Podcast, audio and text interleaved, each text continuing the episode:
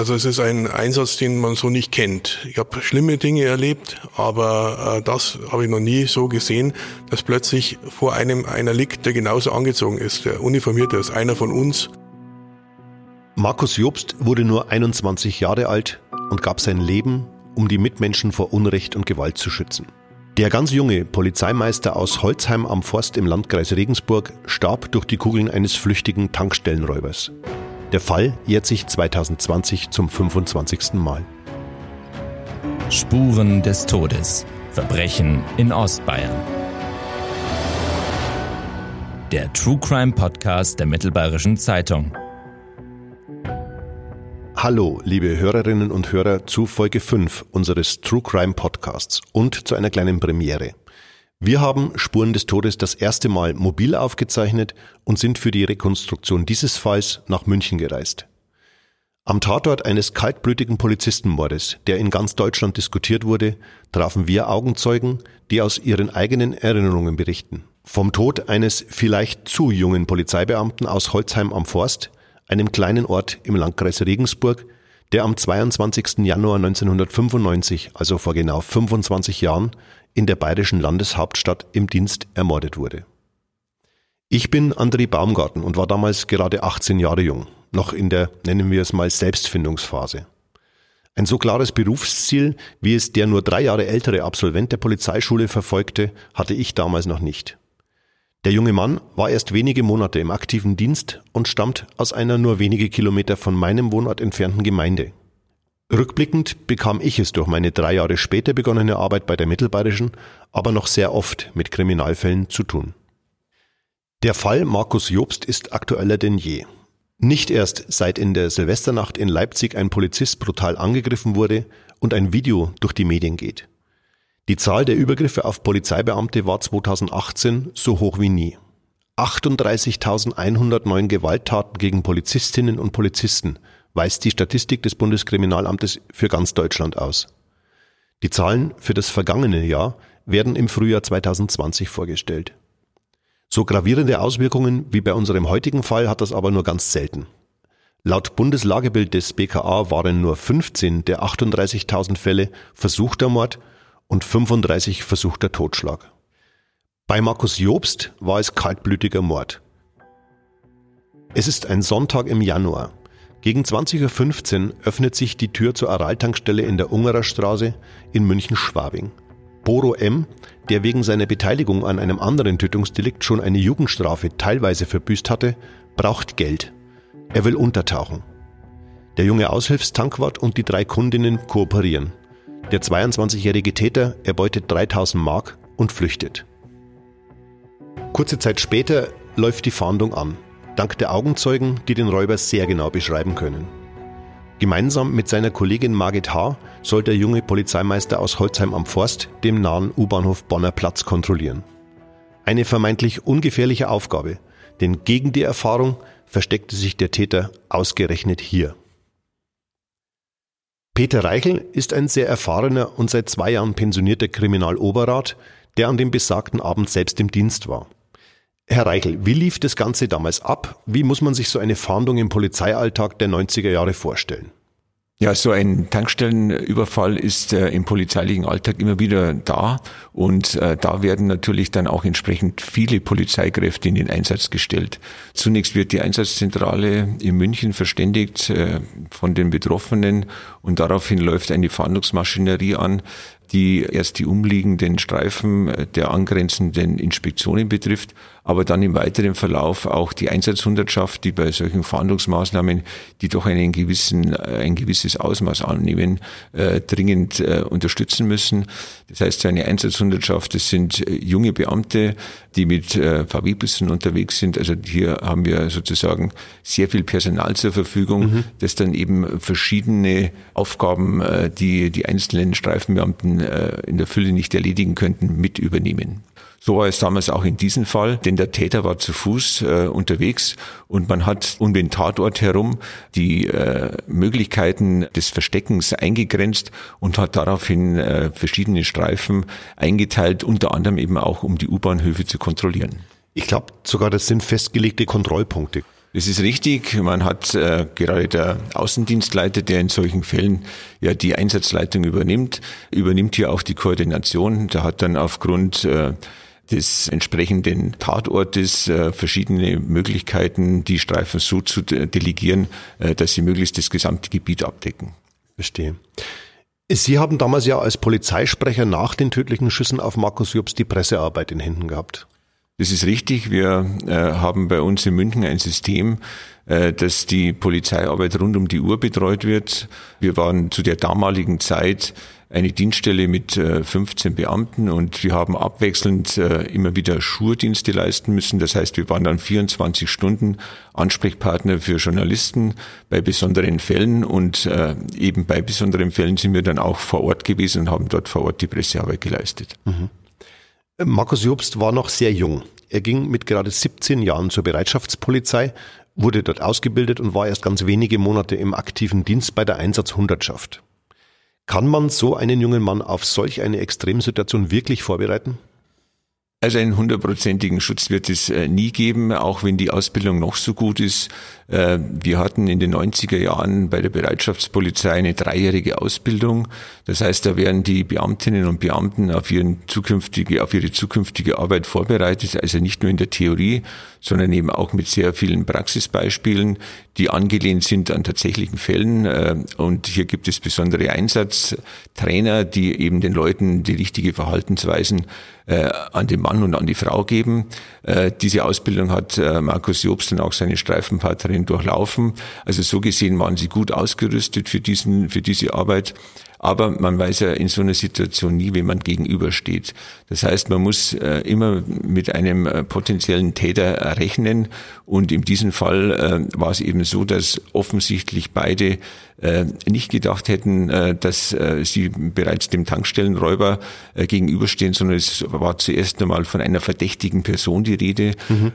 Und letztendlich war das natürlich ein fatales Zusammentreffen. Mhm. Wobei man schon sagen muss, dass mehr Erfahrung natürlich einen Polizeibeamten da auch sicherer macht im Auftreten. Natürlich. Die beiden hatten ja erst ihre Ausbildung abgeschlossen und waren jetzt seit 3 Monaten bei der Einsatzhundertschaft in München.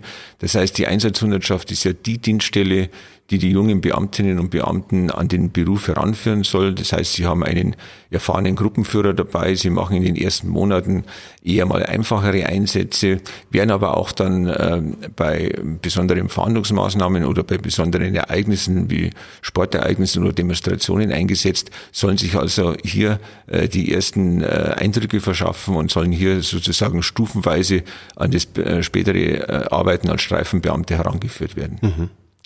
Herr Reichel, Sie engagieren sich seit 2010 in einem Verein ehemaliger und aktiver Polizeibeamter und wollen mit anderen Bürgern darüber aufklären, wie Polizeiarbeit funktioniert. Warum? Ja, also die Idee, wie wir diesen Verein gegründet haben, war ja die, dass der Bürger und die Polizei zusammen eine wirklich starke Einheit bilden sollten. München ist seit vielen, vielen Jahren die sicherste Großstadt und ich denke mal, das ist mit ein Grund, dass die Bürger sehr viel Vertrauen in die Polizei haben. Nun ist es aber so, dass der Polizeibeamte im täglichen Dienst, im Einsatz oft auch gar nicht die Zeit hat, sich mit den Bürgern länger über das eine oder andere zu unterhalten. Man merkt einfach, auch wenn man auf Streife fährt, dass es viele Bürger gibt, die Gesprächsbedarf haben, die viele kleinere, aber vielleicht auch mal größere Dinge haben, die sie ansprechen wollen. In unserem Verein engagieren sich sehr viele aktive Beamte, aber natürlich auch bereits pensionierte Beamte und auch andere Bürger, die sehr polizeiaffin sind. Und unser Bestreben ist es, mit dem Bürger in Kontakt zu kommen, um eben über die Arbeit der Polizei aufzuklären, aber ihnen auch Tipps zu geben, wie sie sich vor Verbrechen schützen können, also auch Präventionsarbeit zu leisten. Okay. Wie klären Sie denn konkret auf? Also wir haben ganz verschiedene Möglichkeiten uns ausgedacht, an den Bürger heranzukommen.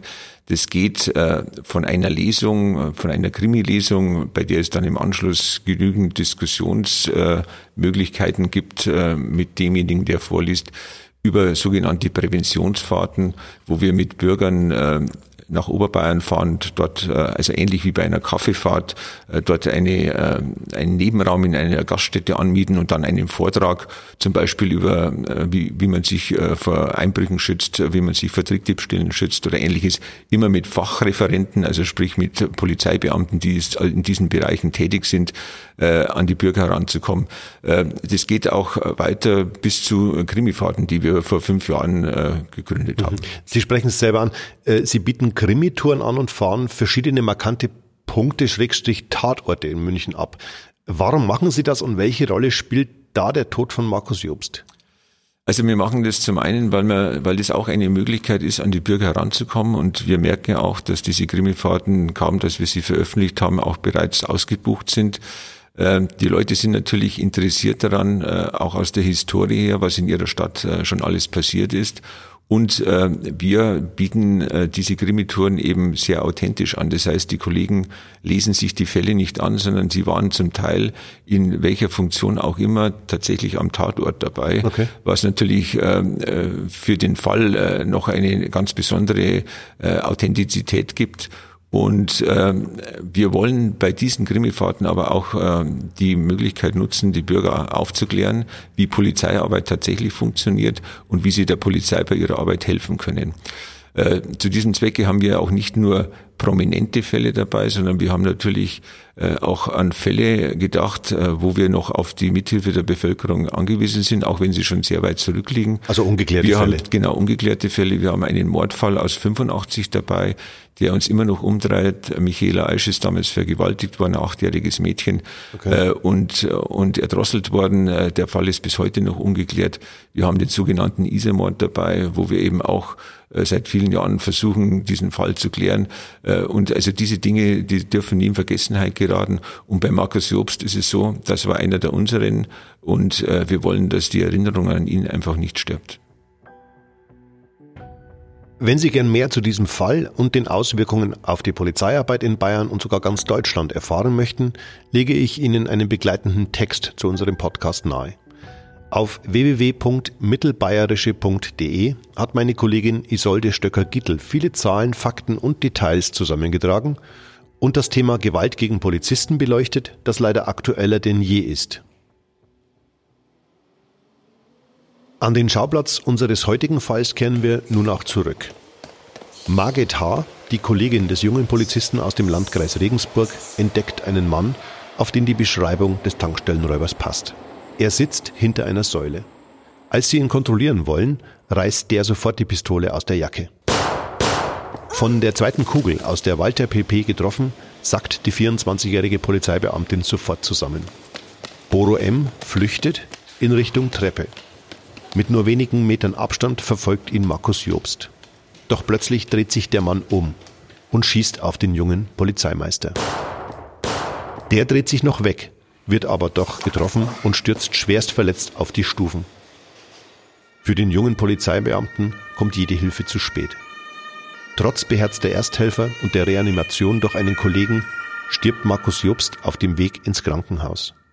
Boro M. verschwindet im Dunkel der Nacht. Als einer der ersten Kollegen, die nach den folgenschweren Schüssen zum Tatort eilen, kommt Thomas Paulus am Bonner Platz an.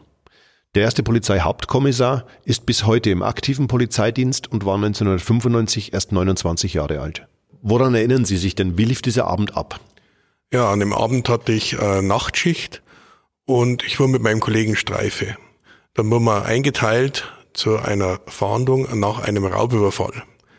Wir bewegten uns Richtung Scheidplatz. Dort wollten wir nach dem Rechten schauen. Am Scheidplatz ist auch ein U-Bahnhof.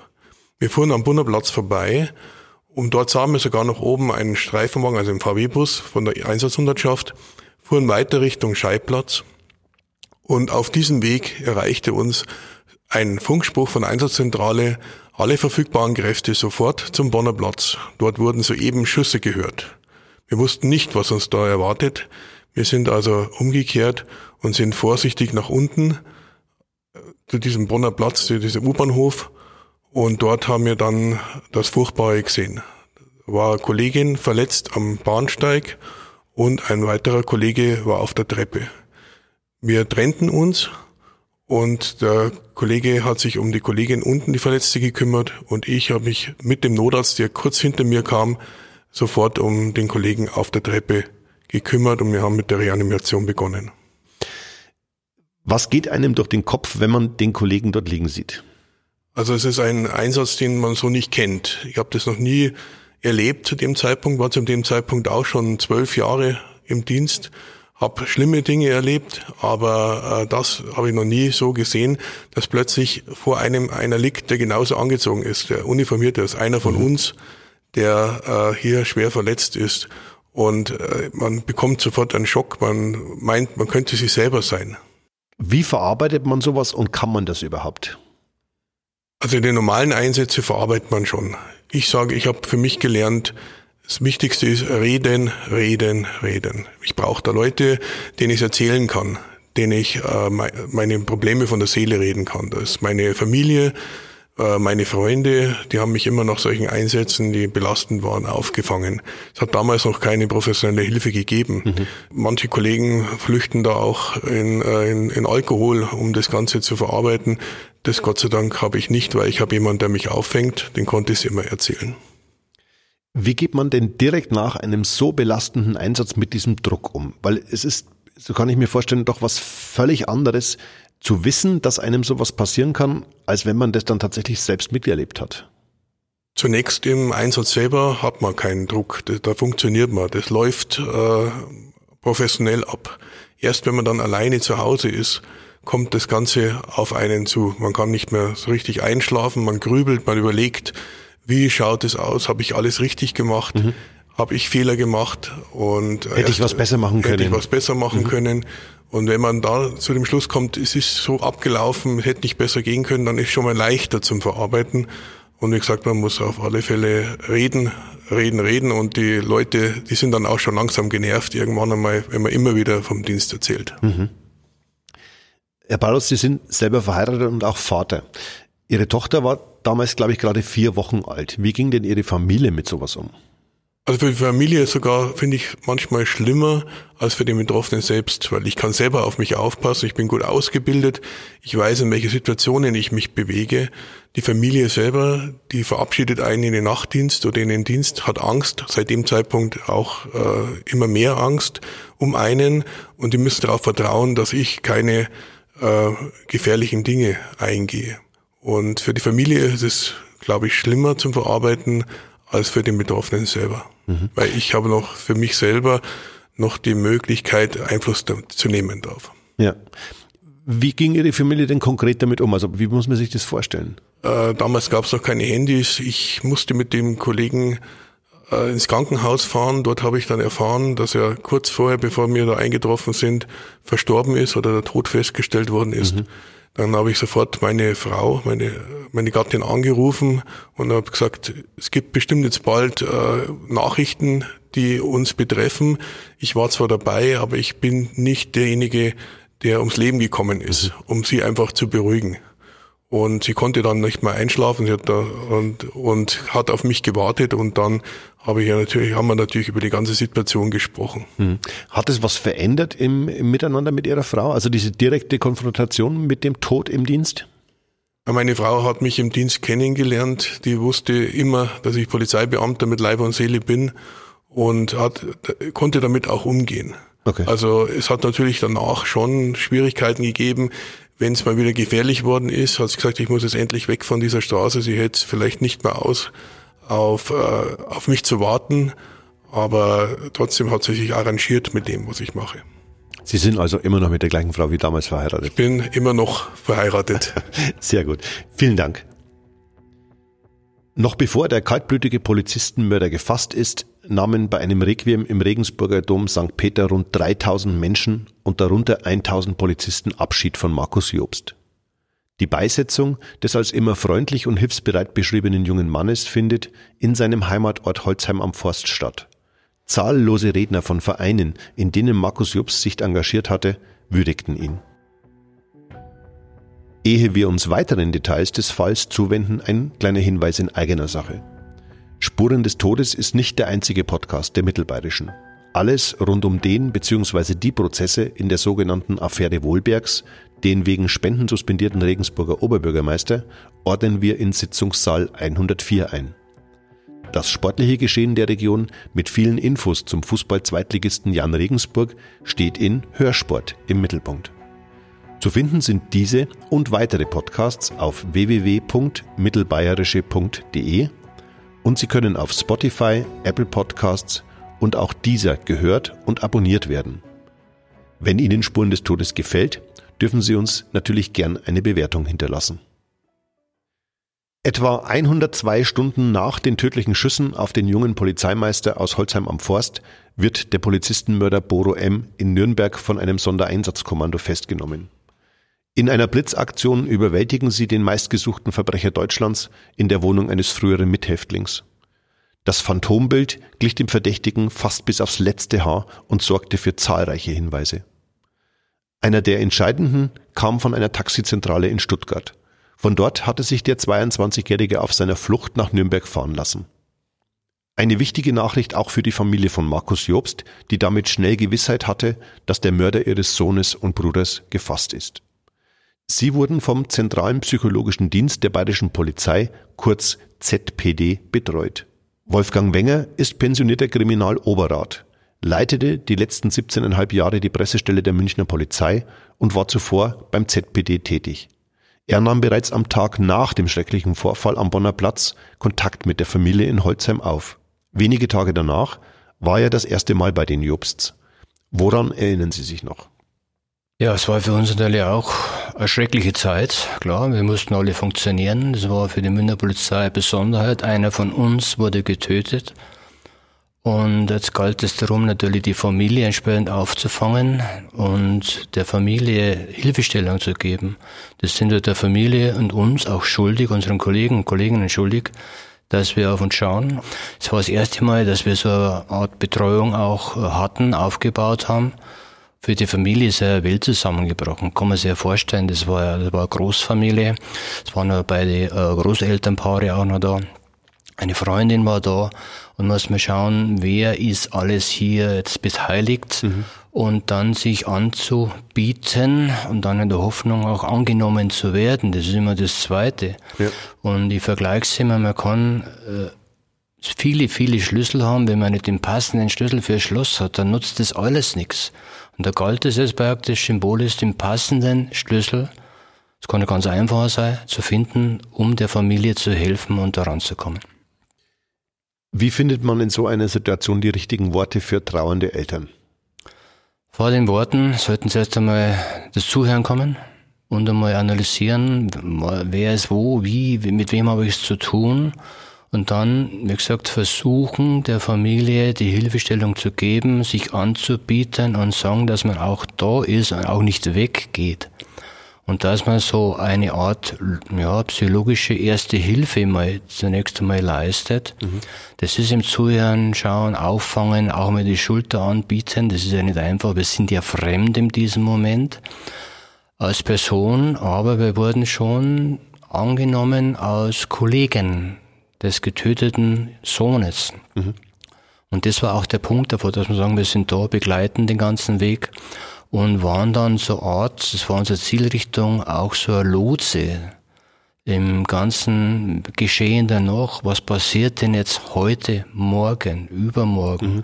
Weil die Familie ist ja völlig erschlagen und weiß ja gar nicht, was da passiert.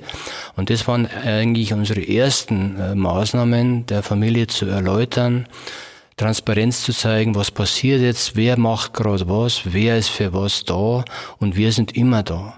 Und das war dann der Weg, Stück für Stück sich fortzubewegen, auch ja, bis dann die nächsten Maßnahmen eingeleitet wurden.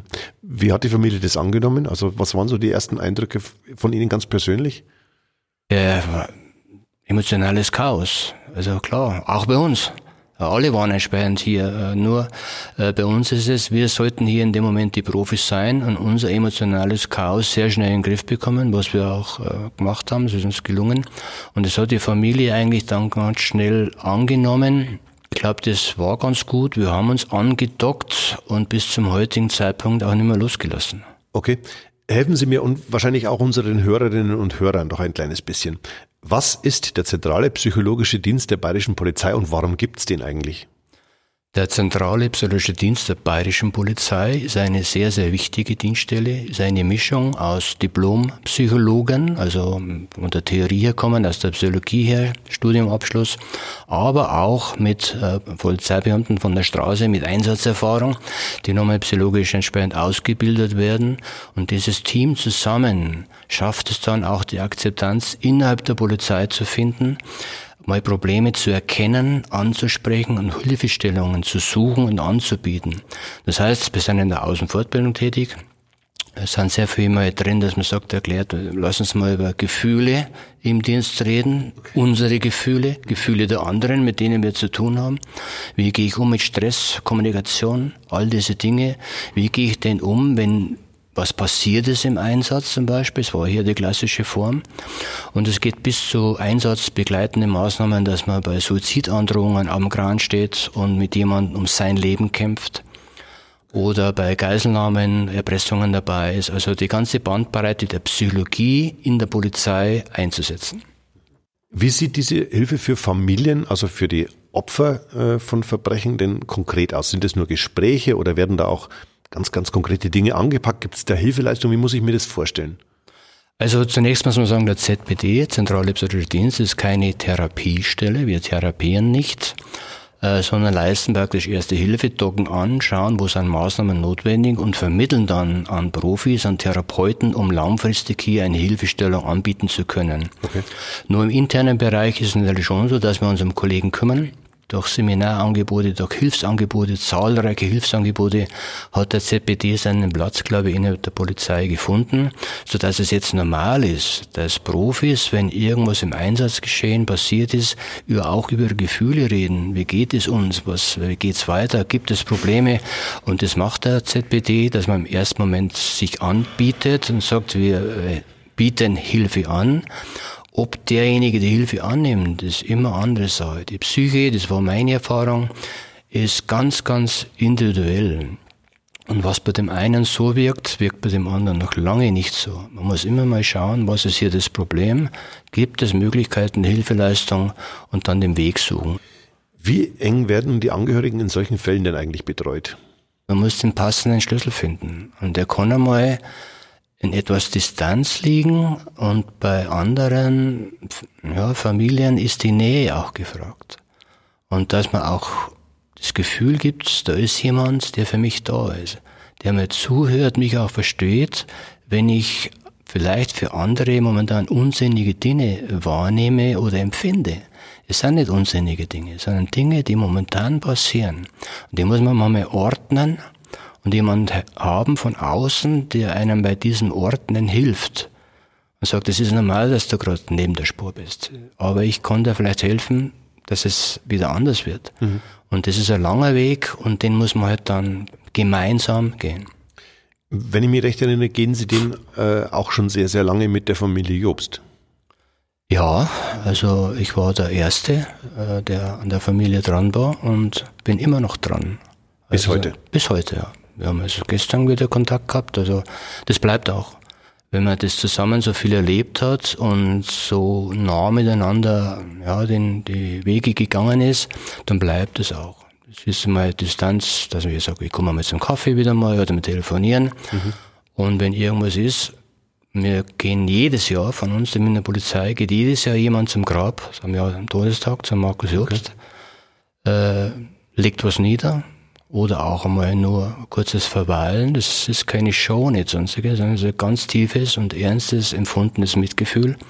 Da ist einer von uns getötet worden und da gehen wir auch hin, zum jeden Jahrestag. Wie oft haben Sie die Familie denn getroffen in den vergangenen 25 Jahren? Am Anfang natürlich sehr, sehr häufig, klar. Das war ja auch am Anfang die Schwierigkeit, das Ganze der Versuchung, dass man einen Weg findet. Dann war natürlich die Trauerfeierlichkeit, die Beerdigung, auch das haben wir betreut entsprechend. Dann war ein Jahr später die Gerichtsverhandlung, die als schwierigst war, natürlich auch für die Gefühlslage einer Familie. Verstehe. Und das war nochmal so ein schwieriges Moment, Tom, aber das haben wir, glaube ich, auch ganz gut hinbekommen. Und dann eigentlich jedes Jahr war ein Kontakt. Wenn wir dort waren, wenn ich selber dort war, bin ich mal kurz vorbei zum Kaffee, auf den Ratsch. Wir haben so Beziehung, glaube ich, entwickelt, dass wir jetzt immer einen schönen, freundschaftlichen Ratsch miteinander haben. Okay. Haben die Eltern und die Schwester von Markus Jobst denn damit jemals abschließen können? Wenn ein Kind stirbt oder der Bruder stirbt, dann stirbt das Kind oder der Bruder ein Leben lang. Das ist immer in den Leuten drin. Man kann nur lernen, unterschiedlich damit umzugehen. Aber immer mit dem Wissen, dass jede Psyche anders ist. Und beim einen geht's besser, du kannst vielleicht verdrängen, nie ganz verarbeiten, aber er kann damit umgehen. Es ist immer präsent, wir reden auch darüber und das ist auch gut so. Das ist gut so und es ist ein Teil, dass man sich dem stellt auch, damit umgeht, auch immer noch Kontakt hat zu Markus, jeder auf seine Art und Weise. Mhm. Und das ist völlig in Ordnung und gut so. Danke Ihnen. Der Mord an Markus Jobst sorgte bundesweit für intensive Diskussionen. Nicht nur zum besseren Schutz von Polizeibeamten im Dienst. Boro M. soll nämlich im Oktober 1989 mit 2 Landsleuten am Mord an einem Rentner in Pfaffenhofen beteiligt gewesen sein. Letztlich bekam er mangels Tatnachweis eine Jugendstrafe von 3 Jahren und 2 Monaten wegen Raubes, wurde aber 14 Monate vor Ablauf der Haftstrafe auf Bewährung entlassen. Aus der später folgenden 5-monatigen Abschiebehaft kam der 22-Jährige dann durch einen Trick frei. Er beantragte Asyl, wurde vorläufig entlassen und tauchte nach der Ablehnung seines Antrags schließlich unter. Bis zum 22. Januar 1995, dem Tag, an dem Markus Jobst sein Leben eingesetzt und geopfert hat, um seine Mitmenschen vor Unrecht und Gewalt zu bewahren. Für seine Tat wurde Boro M. im März 1996 zu lebenslanger Haft verurteilt. Das Schwurgericht stellte zudem die besondere Schwere der Schuld des Polizistenmörders fest. Boro M. sitzt noch immer in Haft. Und damit sind wir am Ende. Lieben Dank, dass Sie drangeblieben sind. In der nächsten Folge von Spuren des Todes widmen wir uns wieder einem spektakulären Kriminalfall, der weit über die Grenzen Ostbayerns hinaus für Schlagzeilen gesorgt hat. Bis dahin wünsche ich Ihnen eine gute Zeit. Bleiben Sie gesund. Spuren des Todes. Verbrechen in Ostbayern. Der True Crime Podcast der Mittelbayerischen Zeitung. Dieser Podcast ist eine Produktion von Mittelbayerische Das Medienhaus. Konzeption und Redaktion André Baumgarten. Schnitt, Bearbeitung und Mastering Paul Bockhold.